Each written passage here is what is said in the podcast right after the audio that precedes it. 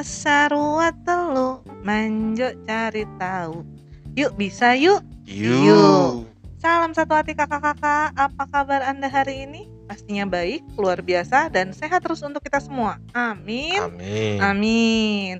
Kembali lagi bareng Mince di sini di BH Bincang Honda. Kali ini kita akan membahas tips and tricks terkait bagaimana salesman atau Honda people sekalian dapat meningkatkan penjualan. Nah, seperti biasa nih, Mince nggak sendirian. Masih ditemani sama kakak Andrew nih. Halo Kak Andrew. Halo Mince. Silahkan perkenalkan diri. Harusnya nggak perlu perkenalan diri lagi ya. Yang udah pada tahu Kak Andrew yang paling ganteng sehacat tiga. Hai. Nah, eh, nggak perlu lama-lama lagi, nggak perlu berbasa-basi lagi. Mari Jo kita cari tahu. Nah, Kak N, mau tanya nih Kak N, menurut kakak nih, apa sih yang diperlukan untuk frontline people atau Honda people yang ada di Sulut Malut Gorontalo supaya bisa menaikkan jualannya? Nggak satu-satu aja terus tiap bulan satu tiap bulan satu. Kagak capek target mulu gitu. Oke. gimana caranya Kak Andrew Oke, siap. Nah, rekan-rekan terkasih, kalau yang podcast sebelumnya kita sudah membahas terkait dengan pola pikir ya. Pada saat ini kita akan membahas bagaimana sih dapat meni- mening- meningkatkan penjualan yaitu dengan persiapan penjualan. Nah, jadi saya analogikan persiapan ini seperti kita sedang eh, race balapan MotoGP ya. Pasti teman-teman sudah eh, pernah nonton ya balapan MotoGP. Nah, di situ pastinya ada sebelum ada balapan atau race-nya ada persiapan-persiapan yang perlu dilakukan Nah, Hmm, agar dapat memenangkan pertandingan, pertandingan, nah. oke kayak gimana persiapannya Kak Andrew Nah, persiapan yang perlu dilakukan oleh sales people atau Honda people yaitu yang pertama adalah menentukan target penjualan. Nah, Oke. biasanya target penjualan kan ditentukan oleh atasan ya, teman-teman. Nah, jadi teman-teman perlu tahu bahwa berapa sih target saya per bulan seperti itu. Jangan Hmm. sampai teman-teman nggak tahu nih targetnya per bulan tuh berapa. Hmm, tiap Jadi, bulan Mince juga ada target Iya. 15 nih jualannya Nah, mince 15, ada yang Mm-mm. 10, ada yang mungkin masih 8, masih Mm-mm. Jadi pertama-tama teman-teman sales harus mengetahui targetnya, target masing-masing ya per bulan itu berapa. Nah, kalau kita sudah mengetahui target per bulan berapa, yang kedua adalah kita menentukan rasio penjualan. Nah, kemudian kita menentukan ketiga adalah planning sales atau bagaimana sih kita memplanningkan agar dapat melakukan aktivitas penjualan. kalau target Mince udah tahu karena tiap bulan eh, kacapnya Mince ngasih target nih Kak Nah. Andrew kalau rasio apa itu rasio Ah. Kak Andrew sama metode penjualannya serta planning sales itu apa yang kayak Oke. gimana agak-agak bingung gimana Oke, gitu siap, Mince. Pertanyaan yang sangat menarik. Jadi teman-teman FLP, kalau teman-teman sudah menentukan target penjualan, sekarang rasio penjualan. Nah, contoh ya teman-teman. Contoh kalau target penjualannya 10 dalam satu bulan. Hmm. Contoh ya, 10. Nah, teman-teman akan prospek orang-orang misalnya 20 contohnya 10 ya. Contohnya prospeknya 10, Mm-mm. tapi yang dealnya hanya satu dealnya hanya satu jadi contohnya teman-teman prospek 10 orang rasio penjualan jadi teman-teman melihat dari rasio penjualan itu dari 10 orang yang teman-teman prospek dealnya hanya bisa dapat satu satu jadi kalau target per bulannya 10 maka teman-teman harus prospek orang itu sebanyak 100 orang Hah? dari 100 orang itu maka akan terjadi deal 10 orang. Jadi teman-teman harus perhitungkan rasionya teman-temannya. Jadi misalnya prospek 10 orang, rasionya 10 berbanding 1. Oke, itu. jadi rasio keberhasilan dalam jualan ya Kak Iya. Andrew. Contoh berarti Mince mau jual eh, targetnya Mince yang dikasih itu 15. Berarti Mince harus cari orang untuk eh, ditargetin 150 orang Iya. berarti. Untuk di prospek ya. Mince. Hmm, selama ini Mince pikir kalau misalkan 30 yang Mince prospek udah aja cukup kan. Nah, ternyata masih enggak kurang ya. ya. masih kurang Mince karena Oh, masih kurang. iya masih kurang. Kita bisa melihat rasionya ini teman-teman. Masih melihat berarti pantesan Minci nggak pernah capai target. Salah berarti berarti kita harus tentukan dulu targetnya targetnya. sama rasionya. Teman-teman harus perhitungkan juga rasionya, teman-teman. Mm-mm, kita harus perhitungkan Iya. rasionya berarti kalau Mince mau jualan 15 di bulan ini, data yang harus Mince miliki yaitu 150 Iya, orang yang harus di, perlu diprospek begitu. yang harus diprospek 150 Iya, orang ya Pak 150 Endro ya. Oke, terus kalau misalkan untuk planningnya kayak gimana Kak Endro? Nah, kan kalau kita sudah membahas tentang rasio, nah metode-metode untuk penjualan kan banyak ya, teman-teman. Mm-mm. Bisa kalau dulu sebelum Covid ya, mungkin sekarang juga sudah mulai ada ya canvassing contoh ya canvassing. Terus bisa juga kita gunakan metode penjualan itu lewat iklan atau lewat Facebook kita, lihat media sosial kita, kita posting di situ terkait dengan ada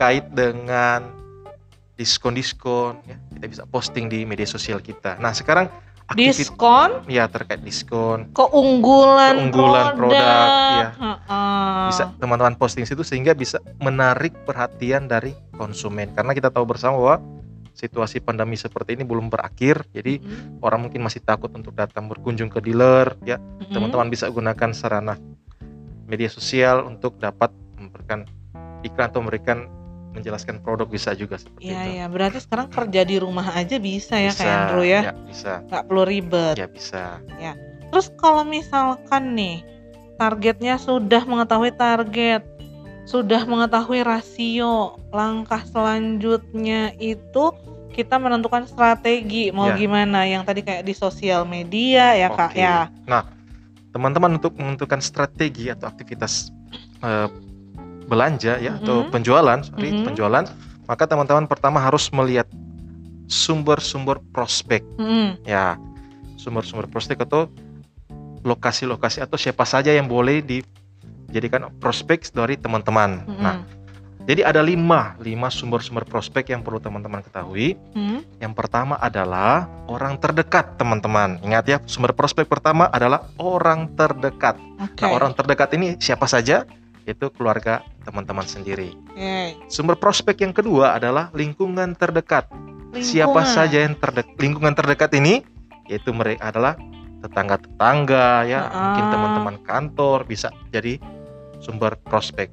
Yang ketiga adalah tempat-tempat keramaian ya, bisa seperti di mall, di pasar, Hmm. terminal ya. Ini masih canvassing bisa juga ya. Mm. Terus keempat adalah konsumen yang pernah membeli sepeda motor sebelumnya. Mm. Pasti ya pastinya kan Bener. data-datanya kan masih lengkap nih Iya, teman-teman. ini yang sering eh PIC CRM Mince kasih. Tapi sama Mince dibiarin aja Ah, karena males. nah itu itu perlu di follow up Berarti agar yang harus dilakukan adalah iya, di follow up oh, follow Ya, up data-data yang data-data ada yang ya. ada bisa di follow up ya. Hmm. Terus sumber prospek yang kelima adalah Hmm. konsumen yang datang berkunjung atau sedang servis di Ahas. Hmm. Nah, ini bisa jadi sumber prospek loh teman-teman. Jangan pikir orang yang datang servis di motor itu hanya sekedar datang servis. Bisa jadi ada ketertarikan nih mau ganti motor. Seperti itu. Jadi Oke. pada saat ada teman-teman atau konsumen yang datang servis dan sambil menunggu di ruang tunggu, bisa teman-teman datangi, tawarkan air minum barangkali ya. Terus kita bisa cerita-cerita sedikit ya awalnya basa-basi terus mulai ditanya, "Pak, ada ke- ada motor baru dan sebagainya ya." Jadi Hmm. itu bisa menjadi salah satu peluang sebagai sumber prospek dari teman-teman. Nah, kalau teman-teman sudah dapatkan sumber prospek, ya Hmm. siapa-siapa saja yang oh pasti teman-teman saya yakin sudah mulai berpikir, oh saya mau prospek teman ini, saya mau prospek keluarga ini, seperti itu. Pasti saya yakin sudah ada. listnya udah ada Pasti ya. sudah ada dalam Ah, ah, pemikiran. ah, ah. Nah, sekarang cara kita menentukan aktivitasnya bagaimana? Nah, aktivitasnya teman-teman mulai mengatur nih. Contoh ya, kalau tadi saya contohkan 10 ya bisa biar biar agar bisa dihitung lebih cepat. 10 contohnya dalam sebulan 10. Nah, teman-teman bisa membaginya. Kalau satu minggu itu ada 4, maka penjualannya bisa dibagi satu minggu itu 3 sampai 4 unit yang harus terjual. Hmm. Ya, itu aktivitas plan-nya ya. Jadi teman-teman sudah tentukan, misalnya satu minggu itu empat kali, ya atau empat unit yang harus terjual. Nah, dari satu minggu itu dari Senin sampai Ming, dari Senin sampai Sabtu, hari-hari apa saja yang bisa terjual supaya empat unit itu teman-teman bisa tentukan.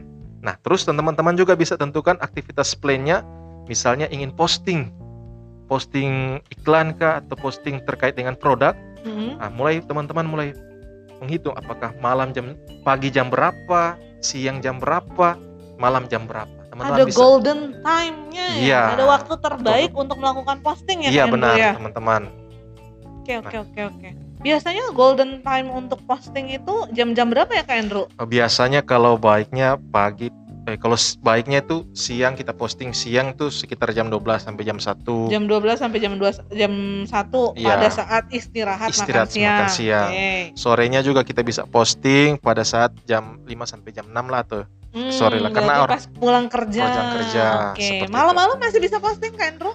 mungkin bisa mungkin bisa tapi em, bisa mungkin sekitar jam 8 kah jam 9 kita Jam bisa 8 melihat. jam 9 saat ya. orang lagi pas- masih ya pas belum lagi ada di tempat tidur ya, Ya, biasanya ngecek-ngecek cek handphone. handphone ya Oke. seperti itu Berarti golden time-nya Pak siang jam Yes, 12 pas. pas makan siang, sore pas jam pulang kantor jam 5 sampai jam 6 Enam, dan malam Enam, jam bisa. 8 sampai jam 9-an ya. iya. Karena di luar dari itu percuma aja karena Iya. orang kagak lihat ya sosial Benar, benar, medianya ya benar. Kak Andrew ya. karena orang kan juga kan sibuk kerja ya Hmm. sibuk dengan eh, pekerjaan mereka masing-masing jadi pada saat jam-jam 12 sampai jam 1 itu itu adalah jam-jam yang terbaik khususnya untuk waktu siang ya teman-teman Oke. Jadi bukan asal-asalan aja Iya ya. benar Nah, itu semua Honda People Kak Andrew sudah sampaikan nih terkait tips and trick untuk meningkatkan jualan. Jadi yang pertama, pastikan teman-teman tahu dulu nih target jualannya berapa. iya Yang kedua, rasionya harus dicari tahu berapa sih yang kita harus prospek. Kalau targetnya 10, berarti yang harus diprospek adalah 100 Orang. orang. Karena 10 banding 1 Satu. hitungannya ya Kak Andrew ya. hitungnya Nah, terus strateginya kita harus tahu nih, strateginya mau ngapain aja. ya, Bisa jadi dari sosial media, bisa, Bisa. jadi telepon, tadi yang lima ya. iya Kunjungi dulu eh apa namanya? hubungi dulu kerabat terdekat, orang lingkungan terdekat dari data yang ada, Database. dari data RO sebelumnya, iya terus apa namanya? data- konsumen yang konsumen yang datang ke AHAS ya, Iya, yang benar. bisa yang di follow up bisa di ruang tunggu ya, Bisa, Mas, bisa. eh, Kak. Nah itu semua teman-teman, kalau misalkan teman-teman ngikutin tips and tricks, semoga bisa memang menghasilkan dan mencapai targetnya ya Kak Andrew ya. Nah teman-teman. eh, balik lagi sebenarnya bukan hanya tips and tricks tapi mau juga melakukannya ya Kak Andrew iya ya betul ingin mau actionnya seperti apa dari teman-teman ya. Nah, eh, ada kemungkinan untuk be- apa namanya? Untuk mahir dalam berinteraksi yang positif.